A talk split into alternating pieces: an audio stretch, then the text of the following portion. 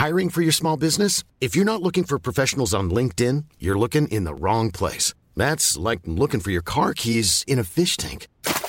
LinkedIn helps you hire professionals you can't find anywhere else, even those who aren't actively searching for a new job but might be open to the perfect role. In a given month, over 70% of LinkedIn users don't even visit other leading job sites. So start looking in the right place. With LinkedIn, you can hire professionals like a professional. Post your free job on linkedin.com slash people today. Even on a budget, quality is non-negotiable. That's why Quince is the place to score high-end essentials at 50 to 80% less than similar brands. Get your hands on buttery soft cashmere sweaters from just 60 bucks, Italian leather jackets, and so much more. And the best part about Quince, they exclusively partner with factories committed to safe, ethical, and responsible manufacturing. Elevate your style without the elevated price tag with Quince. Go to quince.com slash upgrade for free shipping and 365-day returns.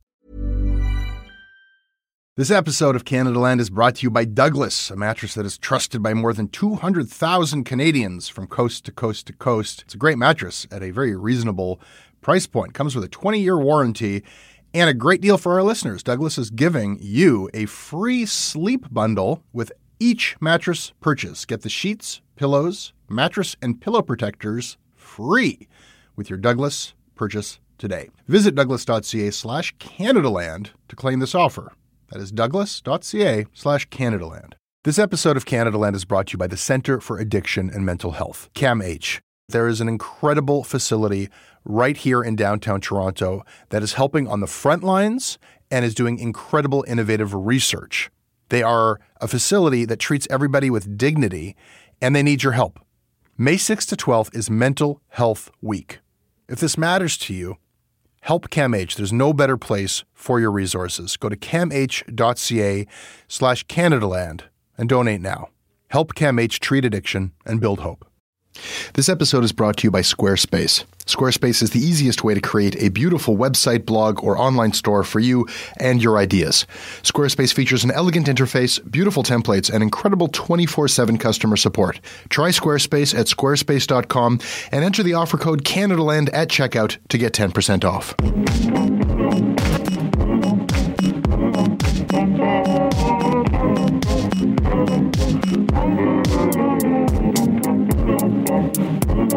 The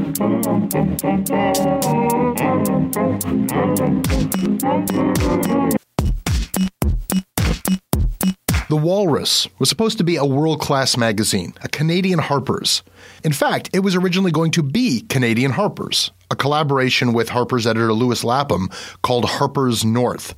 Instead, David Berlin and Ken Alexander raised enough cash from Ken Alexander's family to publish the magazine solo, which was even more exciting.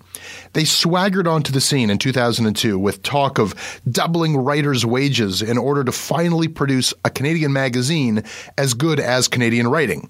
The best of which, they said at the time, gets sold to American magazines. It was a cocky and exciting debut, totally un Canadian trash talk, a welcome threat that it was time for everyone in Canadian publishing to step up their game. And then nothing happened for like 13 years. The high wages turned out to be reserved for marquee names like Margaret Atwood. The rest of us remained locked in at a dollar a word, industry standard in Canada for the past 30, 35 years now.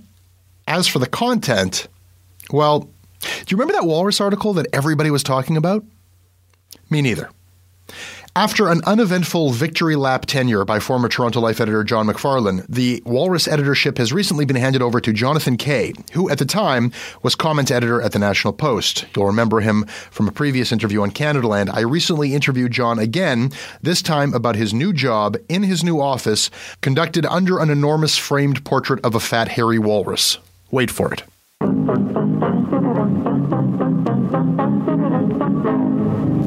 This episode of Canada Land is brought to you by Casey Tourangeau, Nathan Curry, Kate Mulvale, Dan, Kara, Matt Schnurr, Cameron, Stephen Beam, Christopher Zabina, Lauren Crawford, and Squarespace. Listen, I believe in digital literacy and computer literacy. I believe that everybody should know a little bit about computer code, about how code works.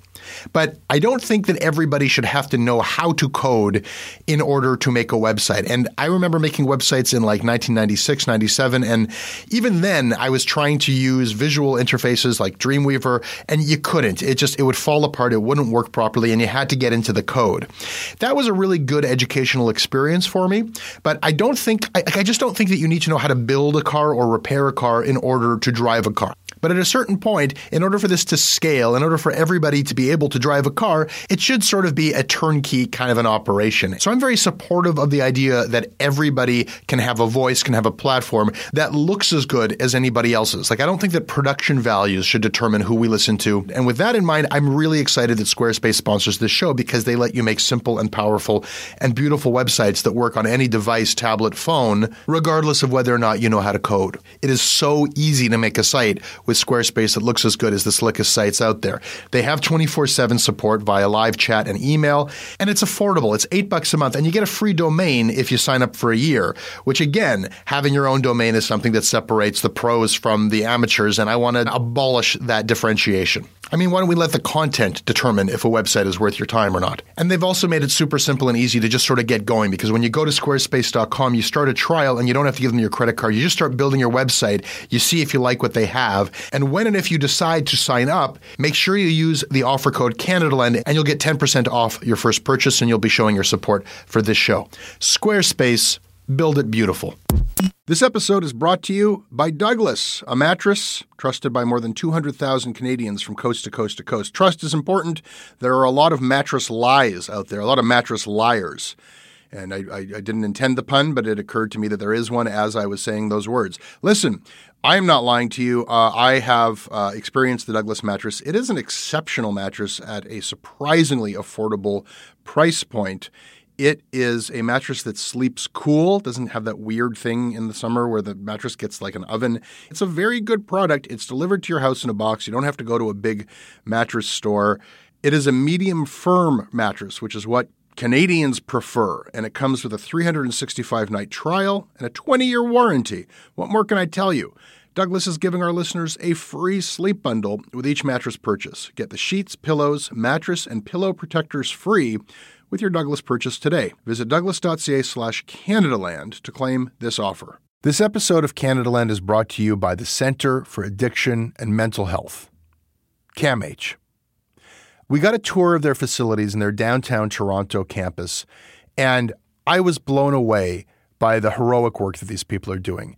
They are saving lives every day. I know people whose lives were saved, and they just really care about the dignity of the people who turn to them for help.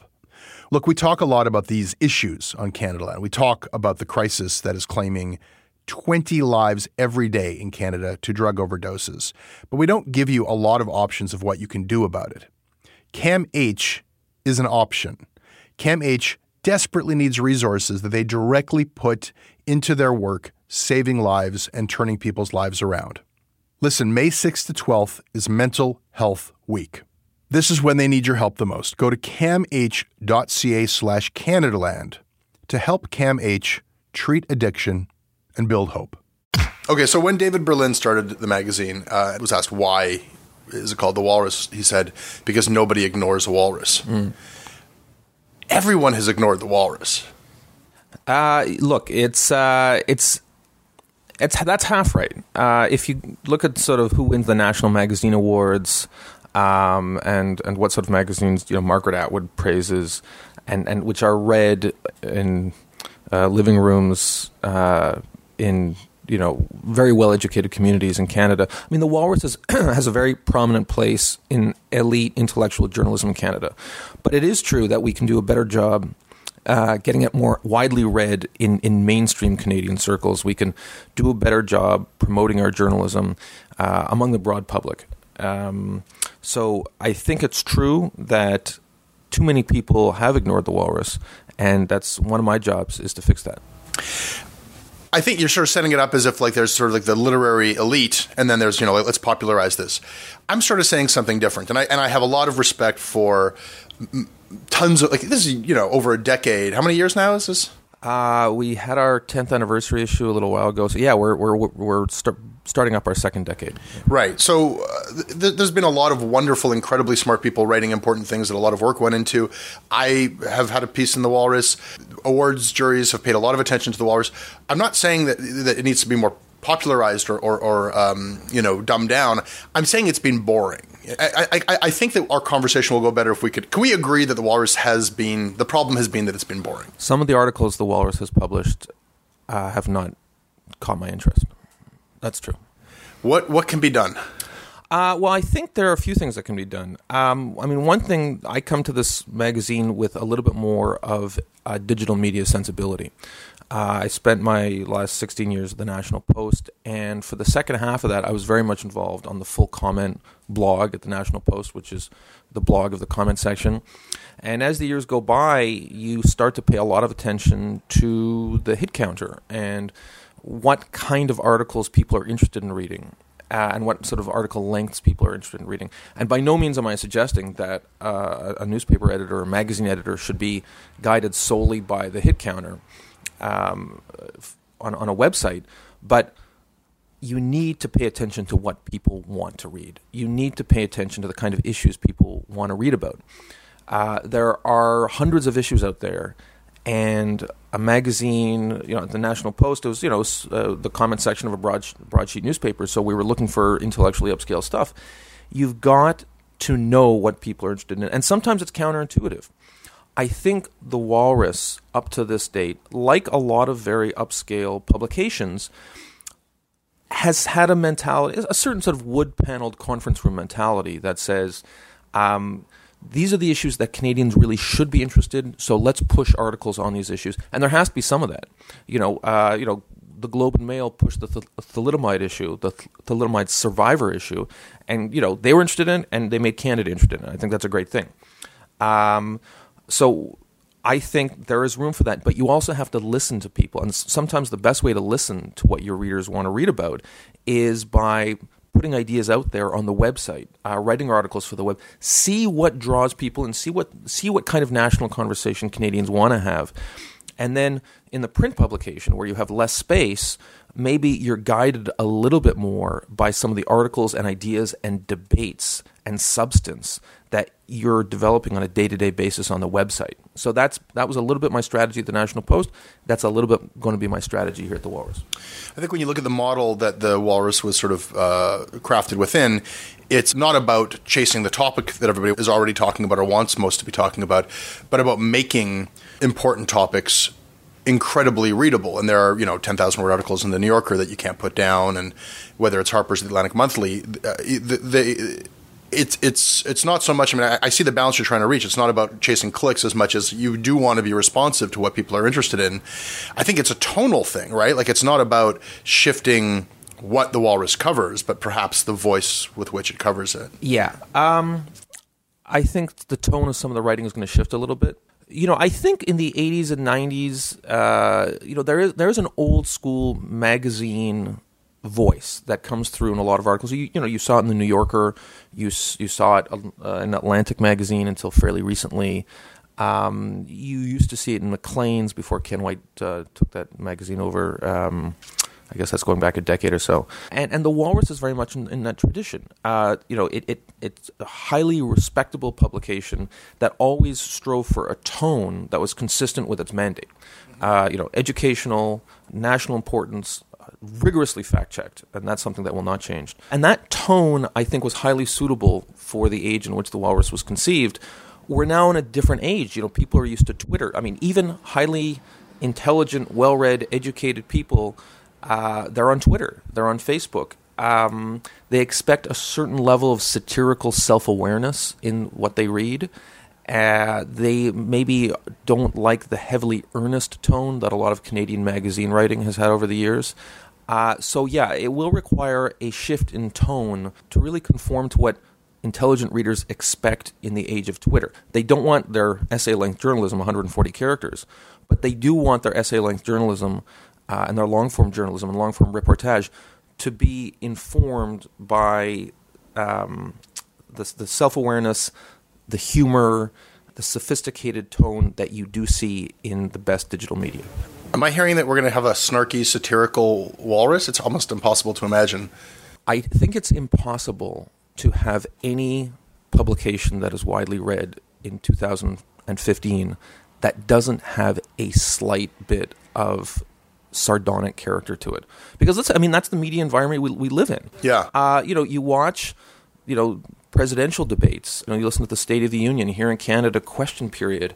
I mean, you know, people discuss serious, serious issues these days, just assuming that the commentary that's going to that's going to be about it is going to have a sardonic tone, mm-hmm. um, and even serious commentary like the kind that you're going to see in the Walrus.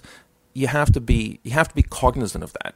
It can't it can't dominate your message, but it's 2015. You have to reflect that. I have a theory as to why the Walrus has been so boring. Okay. Despite the involvement of so many interesting people with interesting ideas, I'm going to run it by you, and you tell me what you think.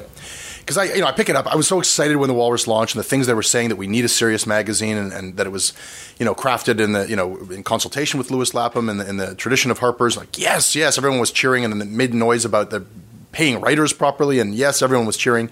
And then every issue is like, this is just I, I, I can't get through an article. So after the hundredth time that I was sort of pulling my hair out, it dawned on me this magazine is not in the business of being interesting. Every other magazine, you sit down to write something, you sit down to publish something. It's like, will people want to read this? Is this is this gripping? The Walrus is, is, is set up as a charity now, and it relies very heavily on charitable donations from corporations. Sometimes the same companies are placing ads. So we see Enbridge and CAP and other institutions. They're not trying to buy as many eyeballs as they can when they give money to the Walrus or when they buy an ad in the Walrus. What they're trying to do is elevate their brand with the Walrus's brand, which is a brand of, as, as, you said, it's it's respectable. I don't know that good journalism and interesting journalism is so concerned with being respectable. Uh, you know, I, but but that is the Walrus's brand is about literary intellectual prestige more than a gripping story. And there is no gripping story that doesn't bother someone, and often somebody powerful or some institution that's powerful. So maybe you're not in the interesting article business actually. Uh, we have to be in the interesting article business because if the articles aren't interesting, then eventually all that prestige you're talking about is going to evaporate. Uh, it doesn't matter how good a brand is. Uh, if people aren't, if our website isn't relevant, uh, if people aren't downloading our app, uh, if people aren't buying the magazine and talking about it through word of mouth, uh, eventually that, that prestige, it might take a year, it might take five years, it might take 10 years. Eventually that's going to dissipate. So it has to be something that people want to read. It is true that we don't have a huge focus like the Toronto Star does, for instance, on, say, investigative journalism. We don't have the resources for that. But we certainly do plan to run articles, uh, especially on the web, that do provoke and that, you know, that, that run contrarian positions, uh, depending on what your starting point is, uh, in the way that you just described. Uh, if you don't do that, you're not going to be relevant. And by the way, the trans, you know, this isn't the first time I've seen this transformation in the media. You know, I, I started the National Post editorial board in the 1990s and that was still a day when people read and wrote editorials with a sense of like, well, okay, this isn't going to be particularly interesting or entertaining. It's an editorial in a broadsheet newspaper, but you know, I'm going to read it because, well, in the same way I eat my peas, because this is something I should read. And that's changed. I mean, I saw that change before my eyes, and even editorials, even serious op eds, people began to develop an expectation that they were going to be entertained and interested, even when they were being educated. So you know, it's you, you, saw sort of folks like maybe George Will and Jeffrey Simpson, sort of you know the old school of op-ed contributors. You know, they started to be kind of overshadowed by guys like um, I don't know Mark Steyn and Charles Krauthammer. Krugman on the New York Times op-ed page, who had a more spirited style. Entertainers over standard bearers, I suppose. I wouldn't call Krugman or uh, or Krauthammer an entertainer, but they certainly are folks who bring a more dynamic verbal style to their columns uh, and strive, you know, to create one-liners that you know are going to be tweeted out. And I saw this transformation take place. Now, this transformation still has a ways to go. You know, sometimes you read the Globe and Mail op-ed page, and you, sometimes you know it's it's still very much in that respectable sort of wood-paneled mold. Sometimes, sometimes this is the transformation that it's my responsibility to continue here in the world of magazine. Talking about. I, I are those your marching orders? I mean, is that what you were hired to do? Uh, is, is it just your no. personal predilection as a former newspaper editor that you want to, you'd rather edit a really interesting, crackling magazine than a boring one? Or is that like, are you going to be judged by those terms? I'm going to be judged by how, um, how much I maintain and improve the degree to which the walrus is, is relevant in the way people talk about Canada. Um, and that, you know, you talked 10 minutes ago about how, you know, you found it kind of boring. I need for people to talk about Walrus contributors and Walrus articles and the Walrus website when they talk about important issues facing Canada. You know, right now, if you're someone who's who's engaged in, in a policy debate in Canada, um, you know, you really care about this country. When you boot up your computer, your daily fare might be you might go to iPolitics, you might go to uh, you know Globe and Mail, National Post, Toronto Star, um, uh, CBC. I I want the Walrus to be in that set of sites that people visit. They say, I want to see what these guys are talking about. So that's that in a nutshell is what I want to do.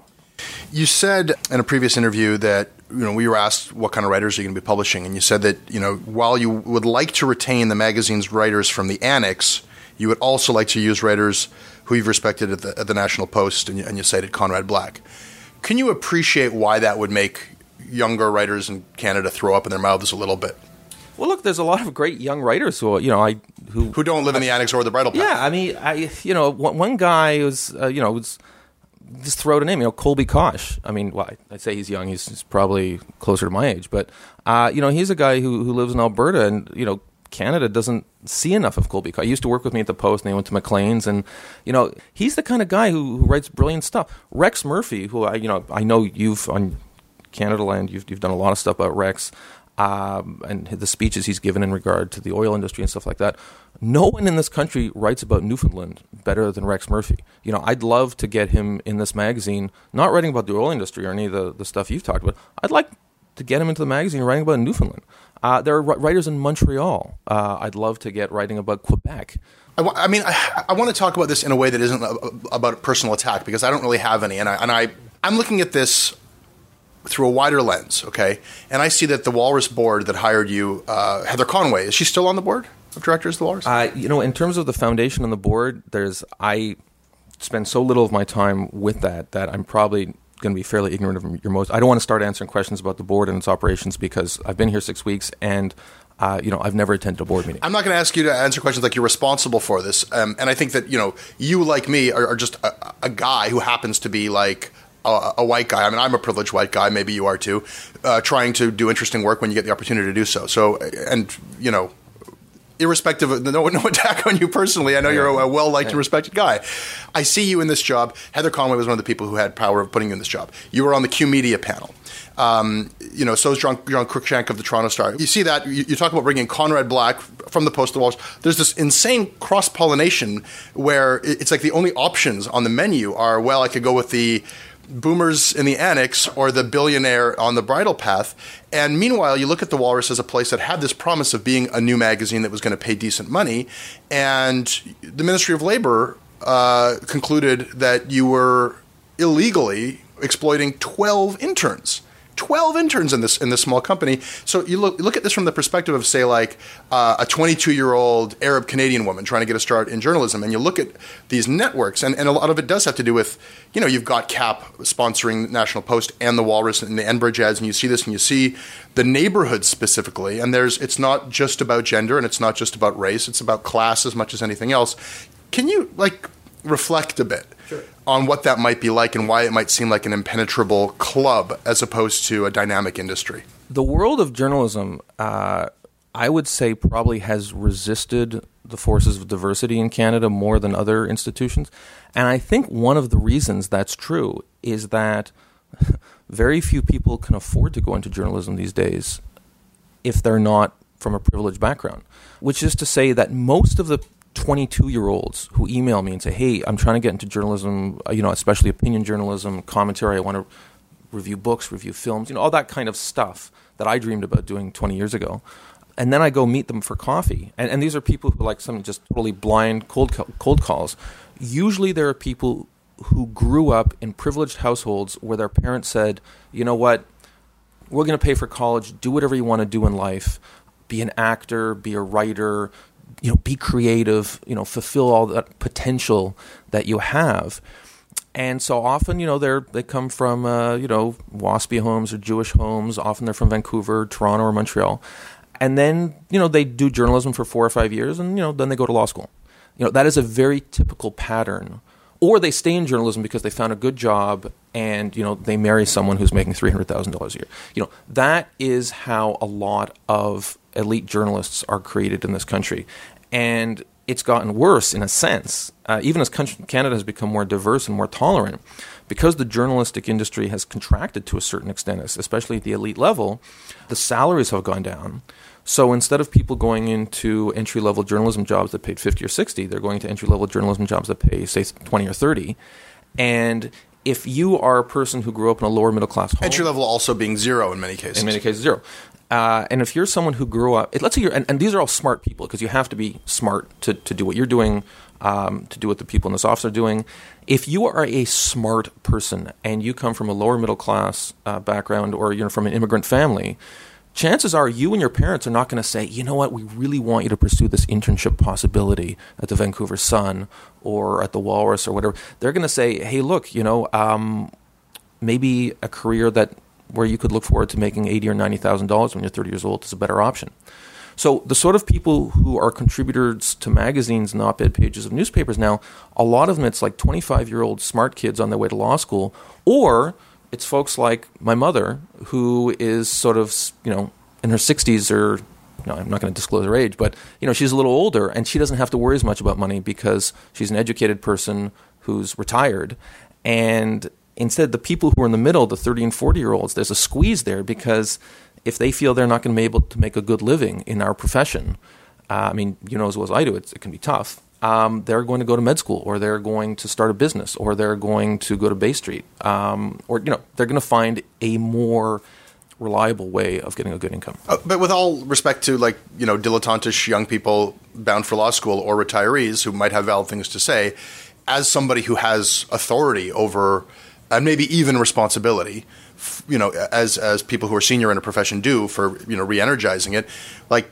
we don't want just those voices, right? right? And and you know, it's interesting when you say who's smart. The kind of young person you describe, whose parents paid their way through school, people like me, they spent their youth immersed in the same culture, the same culture of, of literature and letters, perhaps, as you know you and I. So they're going to seem smart because they speak your language. If somebody has a desire, I mean, you know, journalism used to be you know disreputable, and you found lots of people from you know hard scrabble backgrounds because it, it's it's a, it's a fun and, and, dynamic thing to do.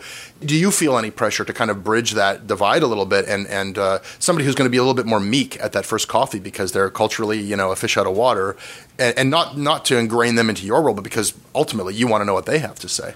I'll say two things about that. In a way, it's become easier to find people who, you know, as you describe them, maybe are meek or they're not in that milieu because of social media and because of blogs. So if someone isn't well connected, but he's running a great blog out of his basement, or she's running a great blog out of, it, out of her basement, I can go to them because I say, look, you know, you and I may not, you know, go to the health, same health club or graduate from the same high school, but I know you're a good writer because I've been following your tweets and I follow your blogs. So in that way, it's actually to a certain extent the value of networking has been reduced to a certain extent because social media allows people to self-publish and get noticed, even if they don't have the social contacts but the big, the larger problem, it, you know, when people talk about diversity and getting new voices in, I've always the biggest problem isn't race. The biggest problem is social class, because people who come from disadvantaged backgrounds often don't have the encouragement to write. They don't have the encouragement to express themselves.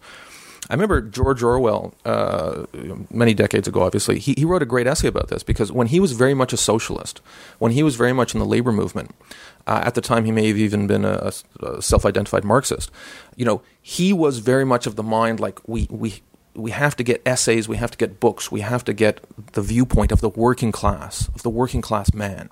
Uh, and there was actually great pressure among Marxists in in the 30s to get, you know, in publications, to get, you know, factory laborers to write to write things and but there was a Barton Fink now.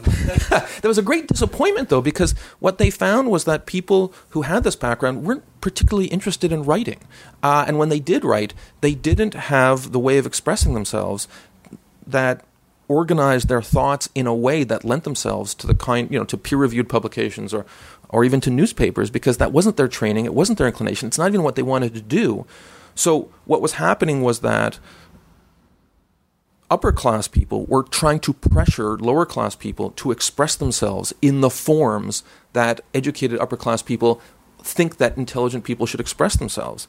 Uh, and it just creates sort of disappointment and awkwardness, as it still does when people try to do that. You know, every, every newspaper that tries to start a community editorial board and they go out and solicit uh, op eds or commentaries from people who you know maybe are poorly educated and don't have experience in the journalistic field, the experiment usually ends up badly. Well, it's like a cultural colonial kind of thing where you're saying we we are now going to bequeath the stage to you if you can speak in our language. I mean, the the, the problem one might argue is that it's still we are are handing a microphone or or a space in this magazine to you, and and the solution might be that the we should be different. Every cultural form of expression, you know, has its own um, expectations and standards, and and magazines and newspapers, uh, TV, radio, it's no different, um, and it's high-minded experiments aimed at, at bringing people who don't have those skills and communicating those forms into the fold um, usually end up looking like ham-fisted uh, experiments in affirmative action. At the same time, I mean, there's a problem with this conversation, which is that if you wanted to go out and seek people of diverse backgrounds who can write a killer essay, there's no shortage in this country. Like they exist. There. You know, I'll be honest with you. It doesn't. Um, let's put skin color and background to one side. The the number of people who can write a really good three thousand word essay that's suitable for publication um, in this country uh, or any country is shockingly small even you know you can go to university professors or, or, or, people who are who are highly educated. I mean, people who are good writers are, are really few and far between. Mm-hmm. Uh, this is something I learned. You know, when I went to the National Post and they made me comment section editor, I just assumed there'd be hundreds of thousands of people out there who who were great writers. Um, but look at the explosion of blogs that took place in the late '90s and, and the years after that. Uh, you know, remember there was this great fashion that we were, you know, everyone was going to be a blogger. We were all going to be content producers. And guess what? It turned out 99% of people can't write. I mean, look, I, I actually edit, briefly edited the letters section of, of, the National Post newspaper, and these are people who you know put pen to paper, as it were, and they say, "Oh, you know, I've got something to say. I'm going to write a letter to the National Post," and and most of those were just incoherent or you know contain profanity or hate speech and just nonsense. Um, you know, maybe you and I have been in the field for a while, so we just sort of take it for granted that that most people can write. But in the same way that I don't have the skills that 99% of the people out there have, you know, to, to teach or to to, to be a plumber or an electrician. Most people can't write. So it's very difficult to get new writers into any publication. You really yeah. have to work at it. I, it's changing. I, I, I, read evocative, incredibly funny, interesting stuff all the time. That's comprised of. Well, send it to me. uh, but they're not. They're not three thousand word essays. They're um, comment threads on Facebook. They're they're you know uh, Instagram accounts. There's people are communicating in new ways. But you know this is. But that's another problem. There's attention deficit thing because to write a sustained narrative, uh, whether it's fiction or nonfiction, I mean it you know, it might take you a week. Um, but people today, and sometimes that includes me, by the way, on the weekend when I'm on my smartphone, uh, they have about 30 seconds, uh, you know, window of opportunity to write something. So they scrawl something out on social media, and that's it. Um, so it's difficult to convince a person to say, um, you know, take take a week of your time to write something. Yeah. Um, because that's you know, a, a, a, week has become a much longer time in terms of people devoting that than, than it was when I was a kid. I'm not so interested in the political spectrum as a device to, to look at things through, but it, it, does bear mentioning that the Walrus was originally going to be Harper's North, and uh, and then it evolved. But it was, you know, Lewis Lapham is a very far left leaning guy. Yep. And the the the whole literary culture in the states that are the closest relatives of the Walrus, the Atlantic Monthly, the New Yorker, and, and Harper's, are vehicles of, of uh, arguably left political discussion.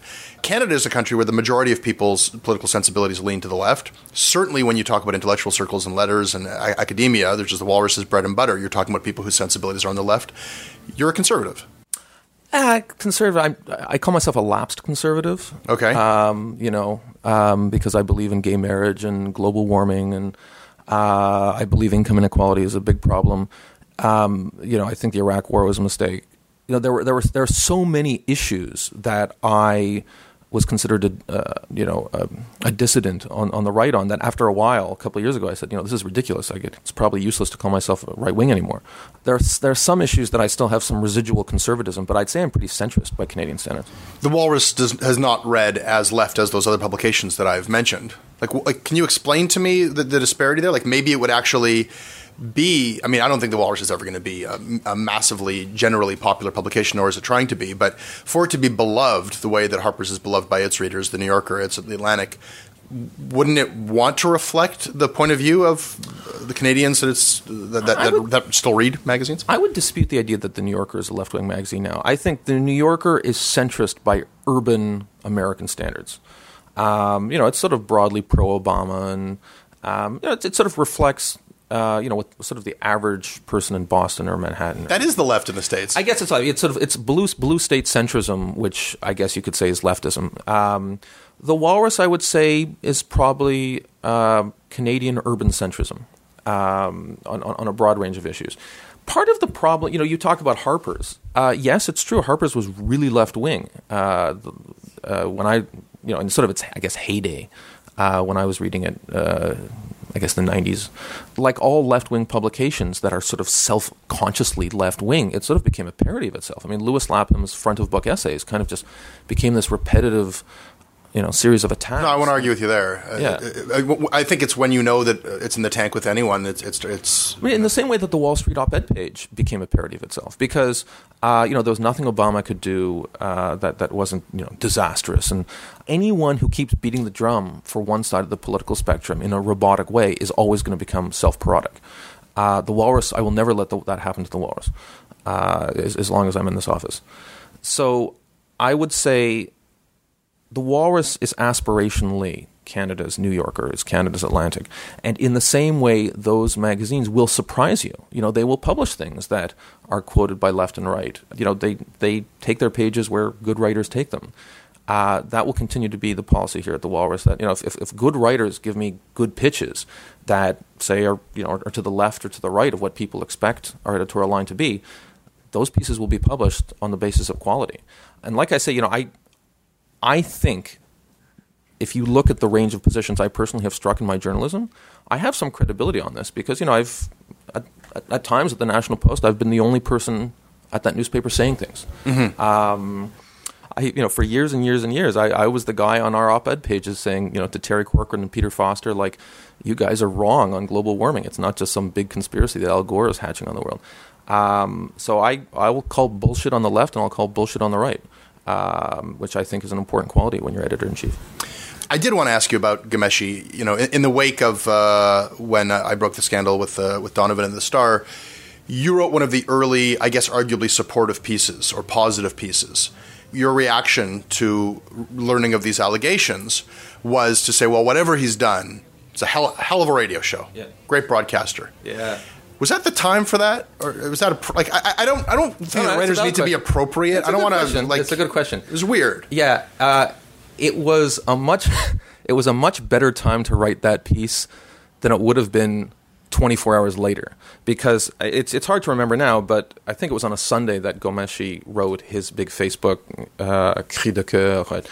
Uh, talking about how there's this sort of witch hunt against him, and you know I'm just this nice guy who happens to be into sort of leather and chains, and um, and it was right after that that I wrote the piece saying, "Look, I don't know who's right here." You know, it's, it, at that point, at that point, it was he said, she said, as opposed to he said, twenty women said. Um, and so I basically said, "I don't know who's right here," but yeah, it was a, a hell of a radio show. That's exactly who was saying otherwise? uh, there were people uh, who were saying, I well, a lot of people were saying otherwise because they were saying, I've always known this guy was a sleazeball. He's a no talent hack who sleazed his way to the top. And I said, no, I, I, I defended it because you already saw kind of the wagon starting to circle. Uh, and, and, and I said, look, you know, let's. Uh, let's be honest. The guy has been a great radio presence behind the mic. I don't know what he does when the mic's off, but you know his show was great, and it wasn't intended to be some kind of. Ep- it was a blog post. I mean, Yeah. it wasn't supposed to be an epic piece. And then what happened is, the internet being what it is, uh, a couple of days later, all these other women came out, and it was obvious that this wasn't just a case of an umbraged ex-girlfriend. I mean, there was just a lot of other accusations coming. And, and to be fair, by the way, he still hasn't had his day in court, so who knows? But two or three days later, people were then clicking on my piece, and it's decontextualized because people were then reading the piece, assuming that I had kind of written it that very day, even though it was three or four days later. Sure.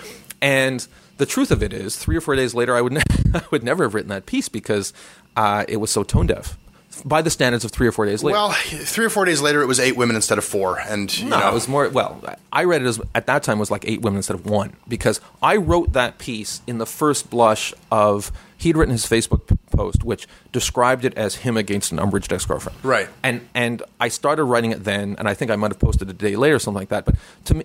At the time I wrote it, it was a he said, she said thing. And as I say, just a few days later, it became a he said, 10 women said thing. So uh, would I have run the piece, put the piece up on the website uh, at that point? Of course not.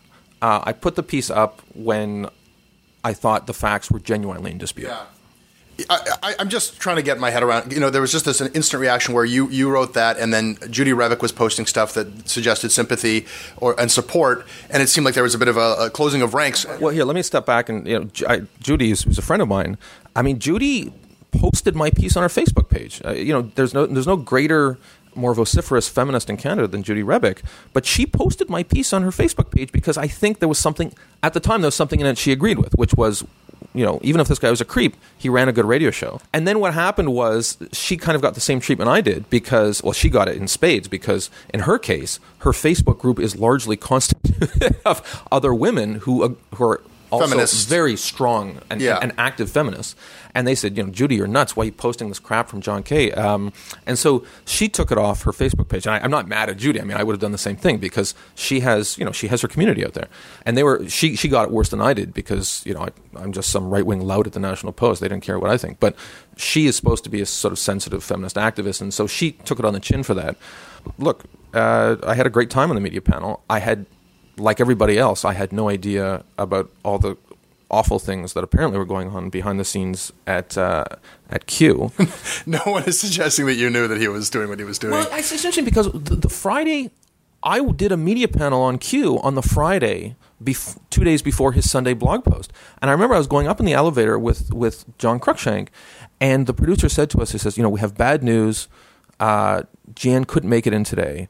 Uh, instead, there's there's a substitute host. It was it was Pia Chattopadhyay, who, by the way, did a great job. I remember John Cruickshank and I turned to each other and said, "Oh, isn't it terrible? Jian Ghomeshi is obviously still having a lot of problems dealing with his father's passing."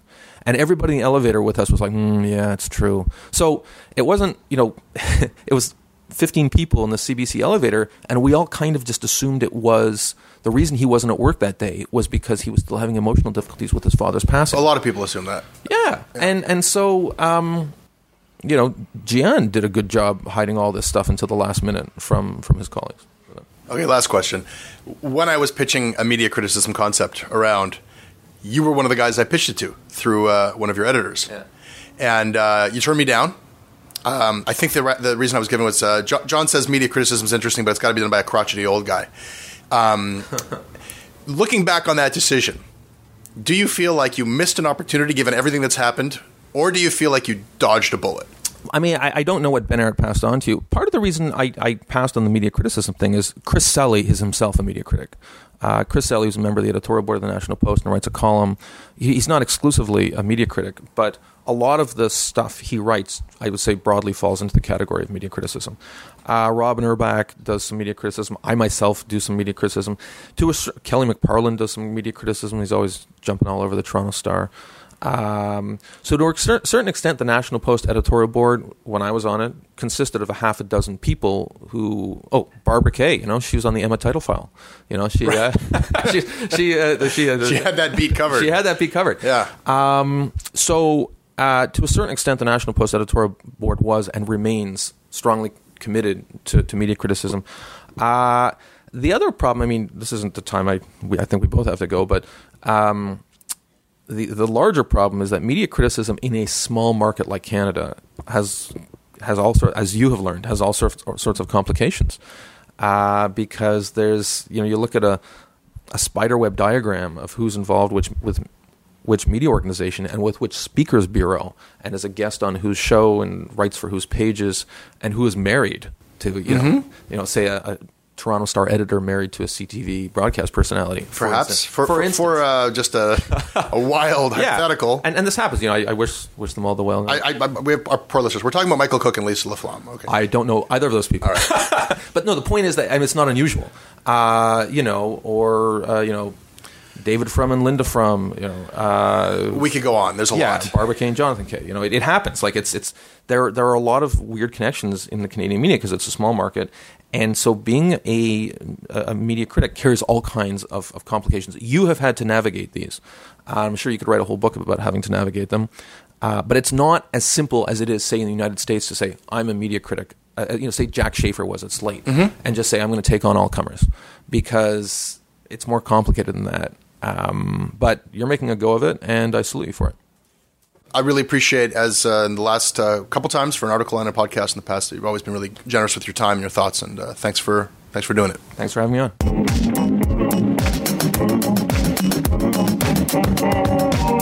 That's your Canada Land show. I hope you liked it. You can email me at jesse at jessebrown.ca. I read them all. I respond when I can. I'm on Twitter at Jesse Brown. The show's website is CanadaLandShow.com, and the crowdfunding site is at patreon.com slash CanadaLand. The next episode of Canada Land Shortcuts will be up on Thursday. If you like this show, support it.